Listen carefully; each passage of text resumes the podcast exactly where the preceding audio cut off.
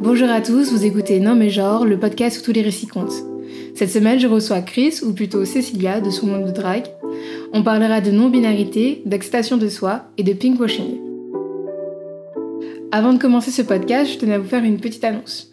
Ce podcast est le dernier épisode de l'été et comme vous l'avez sûrement remarqué, j'ai été assez irrégulière ces derniers mois.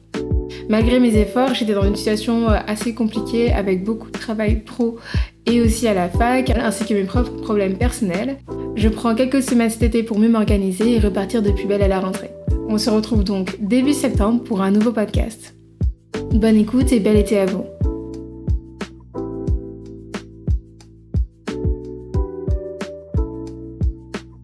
Bonjour Cécilia. Bonjour. Comment vas-tu aujourd'hui Cécilia Eh ben ça va, euh, je, je me réveille tranquillement, mais ça va très bien. oui, c'est un podcast de matinée aujourd'hui. Exactement. c'est ça. Alors, Cécilia, est-ce que tu peux te présenter, s'il te plaît? Alors, donc, je m'appelle euh, Chris et Cécilia, c'est mon nom de drague. Et donc, du coup, je fais du drague depuis quelques années, 30 ans désormais. Et voilà, et je suis fan des années 2000 et de la Star Academy. oh, waouh Intéressant. Alors, ça plante, ça plante le décor. Oui. Vous avez qu'à voir son, son, son Instagram, c'est pareil, c'est pareil. Alors, euh, Cécilia, tu m'as dit que tu étais non-binaire. Est-ce que tu peux nous rappeler tes pronoms à toi et euh, comment tu définirais la non-binarité selon toi? Alors, mes pronoms, c'est euh, il, elle, yel. J'utilise un peu indifféremment. J'aime bien utiliser l'écriture inclusive à l'écrit et puis à l'oral, j'alterne entre il et elle suivant les, les situations, les interlocuteurs, interlocutrices. Euh, comment je définirais la non-binarité? Alors c'est quelque chose quand même d'assez euh, récent pour moi, cette euh, découverte de mon genre, cette l'analyse de comment je me sens dans mon genre, de ce que je ressens sur la non-binarité, c'est que c'est vraiment un terme un terme parapluie qui englobe, vraiment beaucoup d'identités, presque autant que de personnes. Enfin, j'ai entendu beaucoup de personnes en parler, de personnes non binaires qui ont tous des définitions assez qui se complètent ou en tout cas euh, parfois un peu différentes, en tout cas euh, quand elles, quand elles se présentent. Moi je dirais que c'est toute personne qui se définit pas comme un, comme un opposé du spectre du genre, entre guillemets, qui ne se définit ni comme homme ni comme femme, et du coup euh, tout ce qui, tout ce qui se passe à l'intérieur. En tout cas c'est ce que je ressens pour moi. Cette épiphanie par rapport à ton genre, est-ce que tu l'as eu après ou avant d'avoir commencé le, drag? Je l'ai eu, eu vraiment grâce au drag. Euh, c'est suite à ma, à ma première performance en fait. C'est assez, euh, c'est assez daté quoi comme, euh, comme sensation. C'est en fait le fait d'avoir commencé le drag, ça, ça a, chamboulé plein de choses euh, dans, ma vie, dans ma tête, euh, et notamment aussi dans la manière dont je me définissais. Le fait de, m'autoriser à avoir une expression de genre euh, féminine, ça c'était quelque chose d'hyper nouveau et que je continue d'essayer d'importer, entre guillemets, depuis mon personnage drag jusqu'à qui je suis qui je suis dans la vie. Le fait de, voir aussi, de visualiser euh, mon corps différemment, en fait, de le voir dans, dans un espace différent, de le voir euh, perçu différemment, perçu par un public, euh, perçu par moi sur les photos, du coup de me voir sur ces photos et de me dire, en fait, qu'est-ce qui fait de moi un homme, qu'est-ce qui, fait, qu'est-ce qui ferait de moi une femme, comment je me situe, comment je, si jamais je, je shift entre guillemets dans mon esprit euh, de, de, vision, genre si là en fait ce corps, je me dis que c'est un corps de femme, qu'est-ce qui va changer? En tout cas voilà, c'était tout un, tout un chemin de questionnement autour, euh, bah, notamment d'abord de mon corps, et après autour des pronoms, bah, en fait c'était le fait d'être connu euh, dans la scène drag du coup comme Cécilia, donc genrée au féminin. Euh, bah voilà, ça, ça provoquait parfois des euphories de genre, parfois euh, des sensations différentes qui étaient complètement nouvelles pour moi. Euh, et voilà, ça m'a aussi beaucoup questionné sur, en fait, est-ce que, est que ça me fait me sentir mal si on continue à me genrer au féminin, même quand je suis pas en drague? Parce qu'en fait, des personnes que je connais de la scène drague, que je voyais à l'extérieur, en fait, connaissent pas forcément mon prénom, pas forcément même mes pronoms, du coup continuer à me, me genrer au féminin sans que Sauf qu'en fait, j'y vois vraiment un inconvénient. Donc ça aussi, ça m'a, ça m'a, ça a poussé mon, ma réflexion. Et comment tu as commencé à faire du drag? Qu'est-ce qui t'a mené à faire, à pratiquer cette, cet art? Euh, bah, malheureusement, je peux pas avoir une jolie histoire, mais je, ah. mais c'est RuPaul's Drag Race. ah d'accord. comme beaucoup, de, bah, comme beaucoup, hein, comme, comme... Quand j'ai découvert et mis le nez dedans, ça m'a ça m'a vraiment fasciné. En fait, ce qui me fascinait, c'était vraiment la capacité de.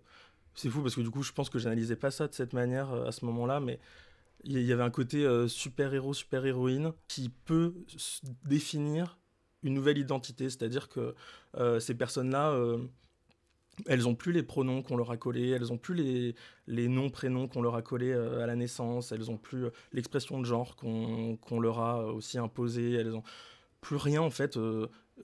C'est que de la création pure de bah, comment, on, comment on aimerait être, une, espèce de super version de soi-même. En tout cas, moi, il y a plein de gens qui ne qui se voient pas faire du drag de cette manière. En tout cas, c'est comme ça que je le voyais à travers ces personnages-là, de créer un personnage qui bah, qui puisse enfin, entre guillemets, nous ressembler sans, euh, sans aucun diktat. Euh, juste, euh, bon, voilà, on crée un personnage comme on, comme on écrirait un poème, comme on dessinerait.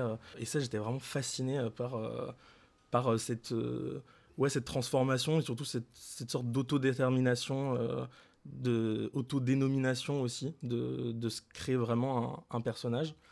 Et après, j'ai quand même eu des voilà un lien euh, de connaissance sur le drag en fait en, découvrant vraiment plus jeune du coup euh, le, le, documentaire euh, Paris is Burning que j'ai découvert grâce à Lady Gaga parce qu'en fait comme elle appelait ses tournées les balls et ça m'a ça m'a beaucoup intrigué j'ai fait plein de recherches savoir d'où ça venait et puis en fait du coup je suis vite arrivé à voilà m'intéresser à la culture ballroom et, et, notamment à voir ce documentaire et puis voilà à continuer à explorer euh, ce qui se passait dans ces ballrooms. Est-ce que ce qui, t'a attiré là-bas, c'était une sorte de liberté hors du genre, hors des conceptions de la société, ce genre de choses? Complètement, ouais, ouais. Après, euh, voilà, pas la réalité m'a rattrapé, mais bon, il y a quand même euh, certains codes dans le drag et tout ça qui, qui parfois peuvent être un peu oppressants, mais en tout cas, l'idée que je m'en faisais et la raison pour laquelle je suis monté sur scène, ouais, c'était vraiment euh, cette envie de, ouais, de liberté, puis surtout d'être célébré pour quelque chose euh, que, euh, en fait, dans la vie de tous les jours, si, si je mets une jupe, si je me fais genre au féminin, ça va pas forcément très bien passer, ça va pas forcément très bien se passer, et, et rien que géographiquement, en fait euh, moi, j'avoue, je suis assez peureuse, donc euh, je, souvent je prenais des, des, Uber ou des choses comme ça. Et le peu de fois en fait où j'ai eu à affronter entre guillemets la rue en drague.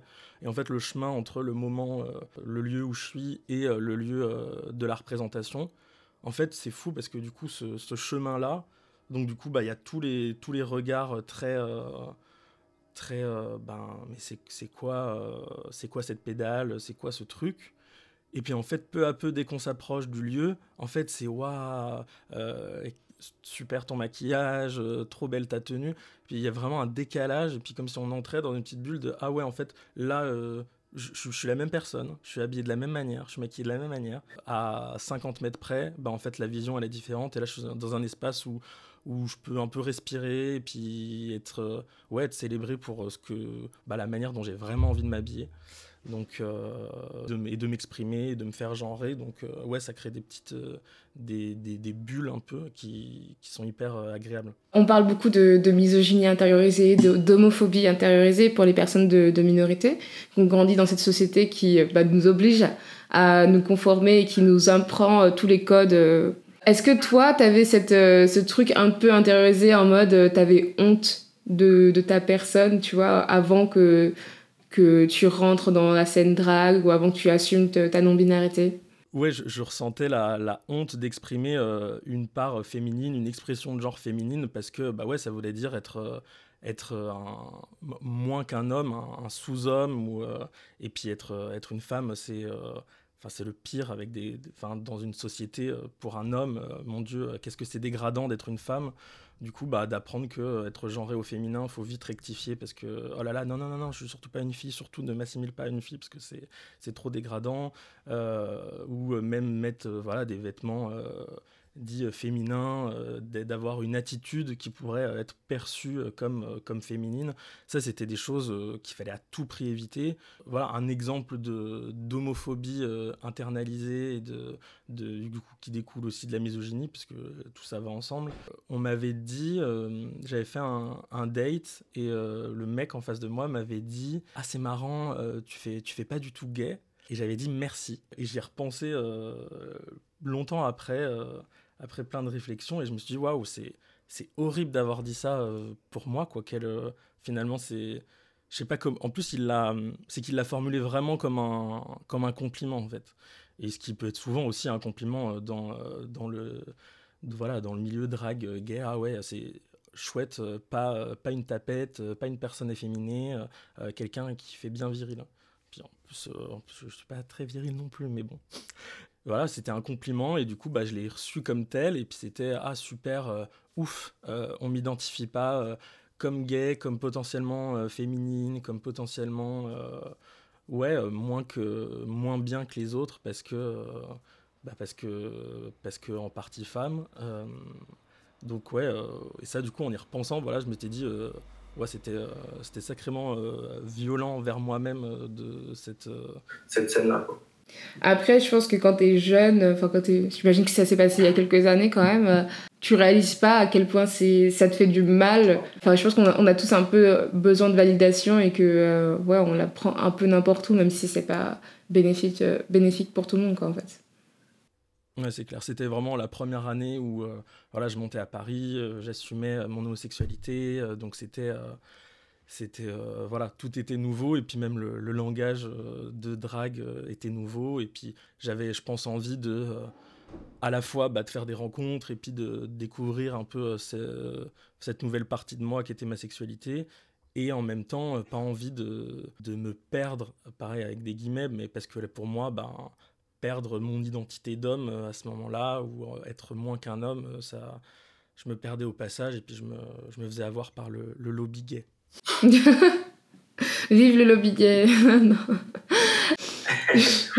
Je voulais savoir quel était ton parcours en tant que, que personne, en, tant qu'individu. Est-ce que tu as, grandi à Paris? T'as pas grandi à Paris du coup? Non, non, non j'ai grandi pas très loin de Chalon-sur-Saône, qui est en Bourgogne, en Saône-et-Loire. D'accord, ok. Et c'était comment, euh, enfin, comment était le petit, l'adolescent euh, Chris, euh, euh Cécile Cécilia Comment comment étais-tu quand tu étais plus jeune assez discret et et vis-à-vis du genre, je pense que ça s'exprimait par le fait de le but c'était de pas se faire remarquer et être un peu en décalage du genre, c'est c'était se faire remarquer. Donc performer aussi une identité masculine, pas forcément dans l'hypermasculinité non plus, mais euh, pas essayer de trop euh, sortir euh, du carcan. Et puis de toute façon, si on essayait de sortir un peu, on était vite rattrapé par la réalité, quoi. Je me rappelle d'une une vidéo de moi qui avait tourné où je dansais. Franchement, c'était c'était vraiment très anodin. Et euh, enfin voilà, voilà j'étais euh, qualifié comme, euh, comme le PD. par... Après, heureusement, j'avais des, des, super copines qui me défendaient. Enfin, qui me défendaient. Il y avait rien à défendre de fait d'être PD, mais en tout cas, à ce moment-là, c'était plutôt, c'était plutôt agréable qu'on me. En tout cas, qu'on me soutienne. Et voilà, c'était une vidéo où je chantais sur Overprotected de, de Britney. Et non, sur, sur Bombastic Love, je crois. Et je peux plus écouter cette chanson maintenant. Du coup, euh, j'étais vite, oula, euh, si tu danses, euh, c'est féminin, donc, donc ciao. En fait, je crois qu'il y a beaucoup de scènes aussi, enfin, des moments en fait où j'avais envie de danser, parce que j'avais aussi un peu envie de faire comme ma soeur, ma soeur qui dansait. Et en fait, bah, je sentais que moi, j'avais pas le droit, quoi. Et que c'était pas possible. Enfin, ça, c'est une scène dont je me rappelle pas, mais mais du coup que, que ma sœur m'avait re-raconté où en fait ma sœur je pense qu'il y a eu un jour elle avait pas envie d'aller d'aller à la danse ou à la gym et et moi, du coup, j'avais pris son, son juste au corps et j'avais dit, bah, moi, je vais y aller. Et, euh, voilà, enfin, c'est des, petits, des petites choses comme ça. Euh, euh, je me rappelle, j'avais préparé une chorégraphie avec mes copines quand, quand j'étais en primaire. Et puis, en fait, comme mon père l'avait appris, il m'avait dit, bah non, en fait, tu, tu vas pas, tu vas pas faire ça, non Tu vas pas. Et du coup, en fait, il n'était pas présent à l'événement, mais du coup, j'aurais pu le faire parce qu'en fait, il aurait rien vu, il aurait rien su. Mais en fait, je me suis dit, ah bon, ben ok, ok, en fait, c'est pas autorisé, donc euh, ben, je vais pas le faire. Et euh, du coup, une espèce de d'auto, euh, pas d'autocensure, mais en tout cas de censure par l'extérieur qui influe, qui influe quoi. Puis au moment justement d'arriver à Paris, quand j'avais 19 ans, je découvre plus ma sexualité, je vais essayer de plus bah voilà, exprimer un peu aussi d'originalité dans mon expression de genre, envie de voilà, d'essayer des nouvelles choses. Puis en fait, euh, j'arrive à, à, Chalon, euh, habillé euh, de la même manière. Et puis en fait, bah, je me prends des PD dans la gueule. Et puis encore une fois, comme, les espaces drag, je me dis, ok, donc Paris, il y a des petites bulles safe. Donc pareil, hein, je dis pas Paris, c'est incroyable et on est safe partout tout le temps. Et puis la campagne, c'est l'enfer. Mais en tout cas, moi, c'est clairement ce qu'on m'a fait ressentir. Et à Paris, il y a une sorte d'anonymat qui est, qui est, hyper agréable où euh, bah, ça m'est arrivé quand même quelquefois de sortir dans la jupe en jupe sans qu'on me regarde, euh, et c'est agréable. Et puis par contre, euh, enfin la fois on m'avait insulté dans la rue à Chalon, qui est une petite ville, mais quand même ça reste une, une ville moyenne quoi.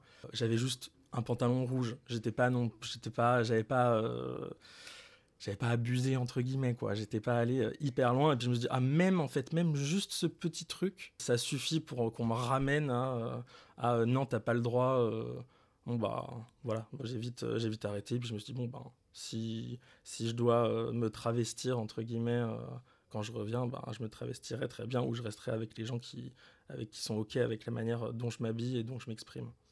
Et toi, est-ce que tu avais des modèles quand tu étais petit? J'en ai parlé un peu, mais du coup, un de mes modèles, c'est vraiment ma sœur, je crois. Le fait d'avoir envie de danser, ça vient de là. Ça a été un énorme soutien et et autour de euh, mon homosexualité, autour de, mon, ma non-binarité. Euh, c'est elle qui est venue, pas euh, me tirer les verres du nez du tout, mais en tout cas me montrer que c'était OK, que la porte était ouverte. Et pour ça, ben, je suis hyper reconnaissant.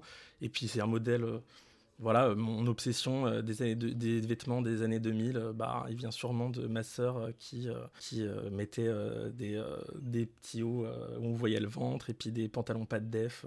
et ça, j'adorais ça. Et puis je pense qu'il y avait un côté un peu en moi, pas de jalousie, mais de ouais, elle a de la chance de pouvoir s'habiller comme ça, même si c'était pas si simple à la maison et qu'elle n'avait pas forcément le droit toujours de sortir le ventre découvert. Mais, mais bon, ça pouvait être ok. Et puis voilà, je me disais, ben j'aimerais, bien pouvoir m'habiller comme ça en fait. Et ta sœur, elle est au courant de, de, ton, de ta nouvelle expression de genre ou pas?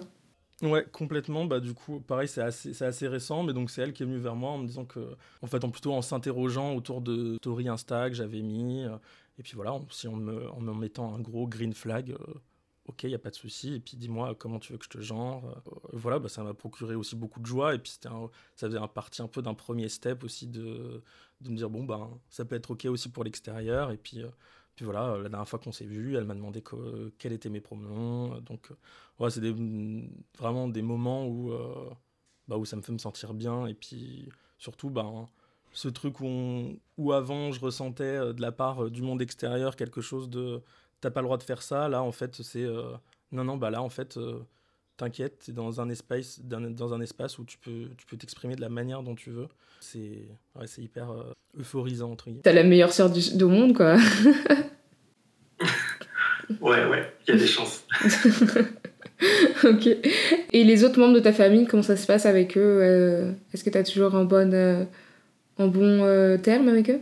Je suis euh, en très bon terme et puis euh, je les vois régulièrement, mais euh, je sais pas si ce serait si ok. Je leur ai jamais dit que je faisais du drag alors que ça fait quand même déjà déjà trois ans et que ça fait vraiment partie de ma vie de ma vie quotidienne. Et en fait, voilà, le coming out ça a été un moment compliqué. Alors pas dans leur réaction, ça s'est plutôt bien passé, mais en tout cas ça a été long. J'ai senti justement que ben il n'y en avait pas des green flags, qu'il y avait que des red flags tout le temps, ou euh, voilà, des petites réflexions, des petites choses homophobes qui me faisaient me dire, euh, bon, bah en fait, euh, ça va être compliqué. Au final, ça s'est bien passé. Je pense que le fait que je sois dans une, une relation hétéronormée, mariée, ça aide aussi pour eux, je pense, à faire passer la pilule, on va dire, mais c'est-à-dire que ça fait moins peur les relations hétéronormées, même quand elles sont homo. Et je me suis dit, le drag, là, ça va être compliqué parce qu'il va falloir qu'on rentre que je, leur explique la différence entre expression de genre, identité de genre, genre. Ils vont se dire, est-ce que en fait euh, Chris a envie d'être une femme Et alors là, c'est compliqué. Euh, comment on va faire euh, Que vont dire les voisins? Donc du coup, le drag, j'en ai jamais parlé. Alors la non-binarité, ça, ça, ça, me paraît loin, quoi. Je comprends totalement de, de vouloir séparer tout ça pour sa propre santé mentale. C'est pas forcément évident pour pour toutes les personnes en fait finalement. C'est ça, et puis voilà, je préfère aussi, c'est un moment pour moi euh, toujours d'exploration, après je pense que peut-être que ça le sera toujours, que le genre sera toujours une exploration pour moi, et je suis, je suis ok entre guillemets avec cette idée euh, pour moi, mais voilà, explorer, faire des allers-retours, euh, être dans un, un flou entre guillemets, même si c'est pas un flou la non-binarité, parce que du coup c'est souvent clair pour les personnes, mais parfois changeant. C'est peut-être dur à faire comprendre. Voilà, mes parents, ils sont voilà, ils sont immigrés de familles d'ouvriers, donc enfin les valeurs c'est le travail, c'est pas aller voir de psy parce qu'il faut pas trop réfléchir à qui on est. Donc réfléchir à son genre, waouh, ce serait assimilé vraiment comme des, des, problèmes de riches, selon, selon leur dire, je pense. Tu disais au début du podcast, par rapport à ton style vestimentaire, on peut voir sur ton, sur son Instagram. Quel conseil tu donnerais aux gens pour qu'ils s'assument plus niveau vestimentaire, pour par exemple porter des, jupes en public, ce genre de choses du maquillage en public aussi Alors, je pense que déjà, il faut pas se forcer, entre guillemets. C'est-à-dire que on peut se définir femme sans avoir une expression de genre féminine et mettre des jupes et des robes. On peut être homme sans mettre des pantalons. Enfin, c'est réussir à pas se contraindre et être non-binaire sans euh, devoir à quiconque une expression de genre androgyne. Ça, c'est hyper important et c'est aussi un chemin de le, de le comprendre pour soi. Donc déjà de se sentir obligé de rien Finalement, le confinement, il m'a, permis ça aussi. Comme du coup, je travaillais de chez moi, chaque jour, bah, j'essayais des choses. En fait, je mettais, euh, je mettais euh, une jupe, une robe, et puis un pantalon, et puis euh, un crop top, et puis j'alternais. Et puis je me disais, en fait, est-ce que j'ai vraiment envie de m'habiller comme ça ou en fait... Parce que là, du coup, tu es obligé un peu de le faire pour toi, parce que personne va le voir. Donc en fait, c'est comment tu as vraiment envie, toi, d'être habillé, et puis de, voilà, de, d'exprimer ton genre, mais pas pour les autres, pas pour qu'ils disent ah c'est une expression de genre euh, androgyne donc cette personne doit être non binaire. Enfin, c'est-à-dire que là genre c'est juste qu'est-ce que qu'est-ce qui me fait me sentir bien? Donc du coup le fait d'être seul pendant en tout cas de donc là je parlais du confinement mais bon en tout cas chez soi de de, de réussir à avoir cette liberté de pouvoir s'habiller comme on veut c'est déjà c'est déjà chouette et puis ça permet d'explorer de savoir bah qu'est-ce qui va à notre corps, qu'est-ce qu'on aime bien, dans quoi on se sent bien. Euh, le deuxième espace euh, c'est c'est les espaces queer quand même. De... C'est un moment, donc après il y a toujours le moment du chemin, donc qui peut être évité euh, si on a un, petit peu d'argent en prenant euh, des taxis ou alors euh, en trouvant des, des potes qui ont des, des appartes pas trop loin du lieu où on va. Comme ça. Voilà, c'est des espaces ben, où en fait et c'est ok, et on est célébré pour la manière dont on s'habille, et c'est festif, on est avec nos amis, et en tout cas, euh, voilà, ça permet de faire un, deuxième step qui est du coup qui passe de d'un espace intime à un, espace semi-public, on va dire, un espace euh, safer qui permet voilà de faire un autre step. Puis après, pourquoi pas Moi, je suis pas encore au, step 3 où je me sens libre de, de m'habiller comme je veux dans la rue. Et je me pose encore toujours ces questions, voilà, quand je vois, euh, je sais pas, des personnes sur Insta et je me dis, waouh, wow, cette personne, elle met des crop tops, elle met des jupes, euh, mais oh, j'aimerais trop pouvoir m'habiller comme ça et je sais pas si en fait c'est juste parce que j'en ai pas tant si envie que ça, j'aimerais euh, mais en fait j'aimerais me dire que que j'ai le choix, que j'ai la la liberté. Là en tout cas, je me sens pas libre, avoir l'esprit euh, tranquille en m'habillant comme je veux quand, quand je mets un crop top, on voit un centimètre de mon ventre et j'ai déjà l'impression que tout le monde me dévisage et j'ai une chemise par-dessus que je ferme quand je me sens pas très safe quoi. Donc c'est encore un chemin et j'espère que, que je vais y arriver, que ça va avancer. Mhm. Après, peut-être que c'est juste des... Euh, pas tout le temps, hein, mais ça se trouve, c'est des problèmes euh, juste avec ton corps, toi-même, qui sont... Euh, qui sont communs à toutes les personnes et pas juste une personne non binaire ou une personne gay ou une personne lesbienne quoi sans vouloir invalider ton, ton ressenti évidemment. Oui, effectivement, c'est. T'as raison, je pense que c'est un mélange des deux. Effectivement, c'est la perception euh, perso de son corps, la perception de son corps et de son genre, le ressenti des personnes. quand j'analyse en plus euh, très clairement euh, ce qui s'est passé une fois que je suis posé, que je suis arrivé à l'endroit où je voulais, je me dis, mais en fait, personne ne m'a regardé. Là, là t'as flippé pour rien. Mais je, me fais, je me fais vite des films. Quoi. Mhm. Après, c'est nous tous, hein, je pense. Enfin, on est en plein euh, mois de, de, juin, on est le 20 juin. Est-ce que selon toi, le genre est politisé? Ou est politique? Ou euh, est finalement euh, non, selon toi? Enfin, comme, Comment tu vois, toi?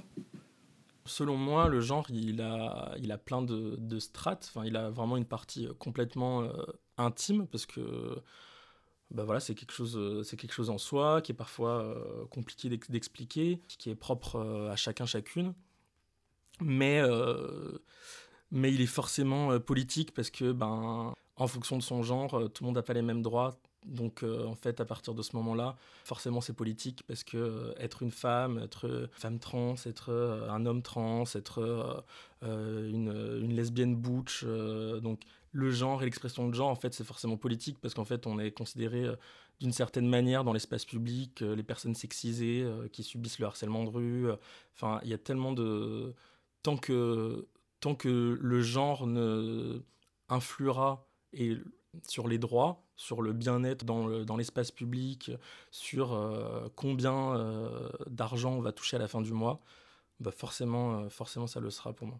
Et pendant ce mois de fierté, comment est-ce que, est que, toi tu te sens en tant que personne non binaire Est-ce que tu as l'impression qu'il y a beaucoup de pinkwashing ou, pas? Enfin, C'est quoi ton ressenti? Ouais, c'est c'est compliqué, c'est un mélange des deux parce que effectivement, bah, euh, je me sens euh, utilisé parce que du coup, on utilise euh, nos identités, nos sexualités pour pour redorer, enfin voilà, les images de, de, grosses marques qui sont jamais là pour nous les autres moments et puis soit enfin qui vont utiliser nos images pour vendre des trucs. Après, du coup, il y en a certaines qui qui reversent quand même de l'argent à des assos. Donc je me dis que pour les assos, ça doit quand même un peu renflouer les caisses pour certaines. Alors après, pareil, quelles assos euh, celles, qui, celles qui font bien sur le papier, mais peut-être pas celles qui sont un peu plus dissidentes. Donc euh, pareil, euh, ça devrait pas être à, à, ces entreprises de choisir à qui on donne de l'argent. Après, en même temps, je me dis, bon, bah, ça crée aussi des opportunités pour les personnes queer, voilà, pour personnes qui sont influenceurs, influenceuses, euh, maquilleurs, maquilleuses, de, euh, voilà, de générer aussi du capital euh, d'une certaine manière. Mais voilà, encore une fois, quelles personnes Est-ce que bah, c'est les personnes trans bien comme il faut, entre guillemets, bah, qui correspondent bien à ce que, est-ce que l'entreprise attend pour pas, pour pas trop non plus faire peur à leurs clients? Et puis, couple homo, bien blanc, bien polissé, bien comme il faut. Voilà, c'est surtout le fait que hum, ce serait ok si en fait il y avait du, conseil, quoi, quelqu'un qui, soit là pour, euh, pour conseiller les entreprises à être le plus euh, inclusif, inclusif possible euh, pour... en même temps, est-ce que c'est pas complètement utopique de penser ça Dans une démarche capitaliste, ça, est-ce que ça a du sens? Je, je sais pas. Du coup, je suis un peu, je suis un peu mitigé. Et puis en même temps, bah, je sais que je vais vivre des chouettes moments. Euh, cet après-midi, euh, il y a la Pride radicale. Et puis voilà, j'ai retrouvé des amis. Je sais que du coup, ça va être aussi un moment de célébration. Et puis, euh, on va se créer notre petits espaces. Et puis chacun, on, va, on va prendre ce qu'il y a à prendre, entre guillemets. Et puis voilà, nous, on va essayer de, de célébrer quand même. Après, il y avait quelqu'un qui avait fait, je me rappelle plus qui du tout, je crois que c'était un, un, influenceur, un homme trans, qui avait en fait choisi de, de faire un de faire un partenariat avec une, euh, avec une banque qui, qui permettait de, de mettre euh, le, le, prénom euh, qu'on avait choisi sur sa carte bancaire. Ce qui, on le sait, pour les personnes trans, parfois, bah, c'est vraiment compliqué, le, cette différenciation entre carte d'identité et carte bancaire, et puis qui on est et, et, ce qui a marqué sur nos papiers. Ce qui était plutôt une belle initiative, mais bon, ça restait Mastercard ou un truc assez énorme. Et en fait, la personne a choisi d'accepter ce partenariat en faisant en sorte que, en prenant rendez-vous avec, euh, euh, je crois que c'était le président euh, de, du marketing un truc comme ça, pour s'assurer que du coup l'entreprise était bien, faisait bien aussi son taf toute l'année aussi pour, pour ses employés, et en fait a décidé que l'argent récolté irait dans la caisse, je crois que c'était d'Acceptess ou, une association pour les droits des trans, et je me dis bon ben il y a un côté Robin des Bois que j'aime bien de d'aller détourner l'argent des riches pour les donner à ceux, enfin en plus voilà, cette entreprise, je pense qu'elle n'aurait pas donné à cette association-là parce que ça aurait peut-être pas fait bien euh, sur son compte rendu euh, pour euh, ses actionnaires. Donc en fait, ben là, en fait, on détourne l'argent et c'est et c'est, j'avais trouvé que c'était une, chouette manière de faire, de, de détourner ce, ce pinkwashing en on, aide notre communauté selon nos propres termes. De toute façon, on peut faire qu'avec ce qu'on a, donc au bout d'un moment, faut, faut, faut s'activer quoi. Qu'est-ce que tu donnerais comme conseil aux personnes qui sont jeunes et non binaires? De prendre soin euh, d'elles déjà, parce que c'est important le, le care. Euh, voilà, il n'y a pas pas d'injonction au coming out, de prendre son temps euh, quand on en a envie, aussi avec les personnes avec lesquelles on a envie de partager ça, c'est quand même quelque chose, quelque chose d'intime. Et voilà, de, de, le partager si on en a envie et avec les personnes qu'on aime et qu'on pense, euh, qu'on pense le plus safe possible. Après, moi, je sais que ben, Instagram, ça a été euh, vachement, euh, pas libérateur, mais en tout cas, ça a créé une, une communauté, alors pas dans le sens communauté de gens avec qui, qui sont désormais mes amis et avec qui on va boire des coups parce que je suis quand même un peu timide, mais en tout cas de, de me sentir moins seul.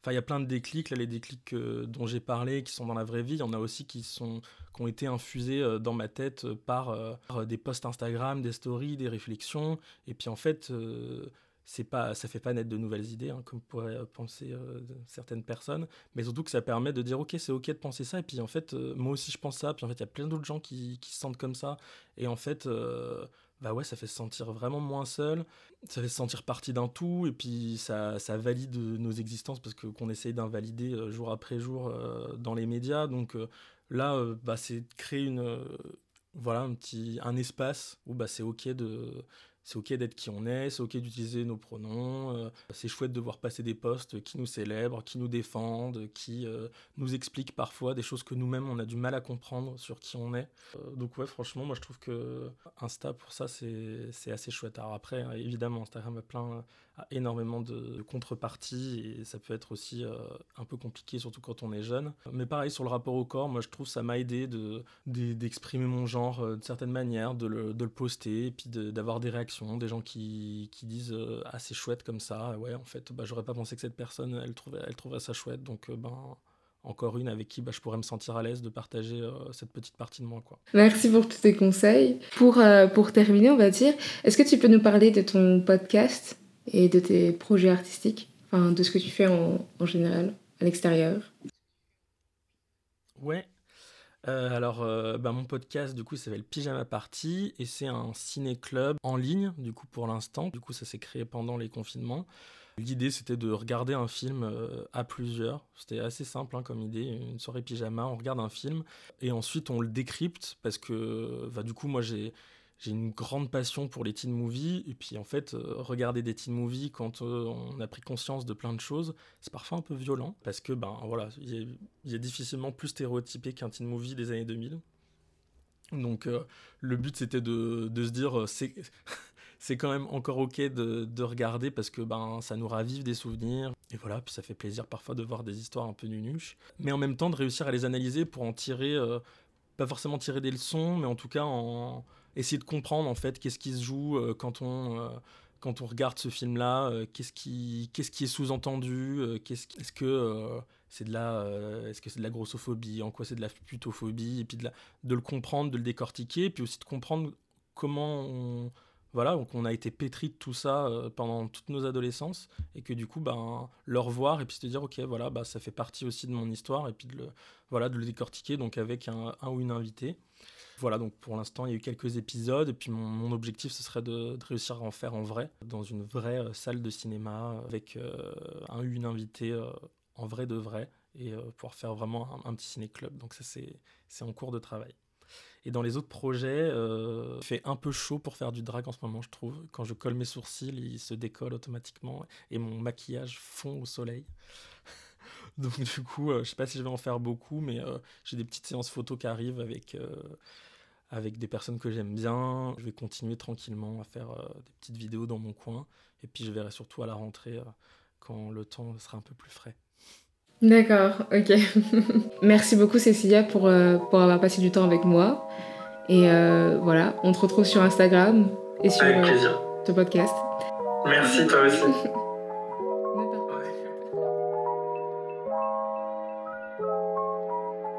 Merci d'avoir écouté ce podcast jusqu'à la fin. Si vous avez aimé ce genre de contenu, n'hésitez pas à laisser 5 étoiles et un commentaire sur Apple Podcasts. Cela nous aiderait énormément.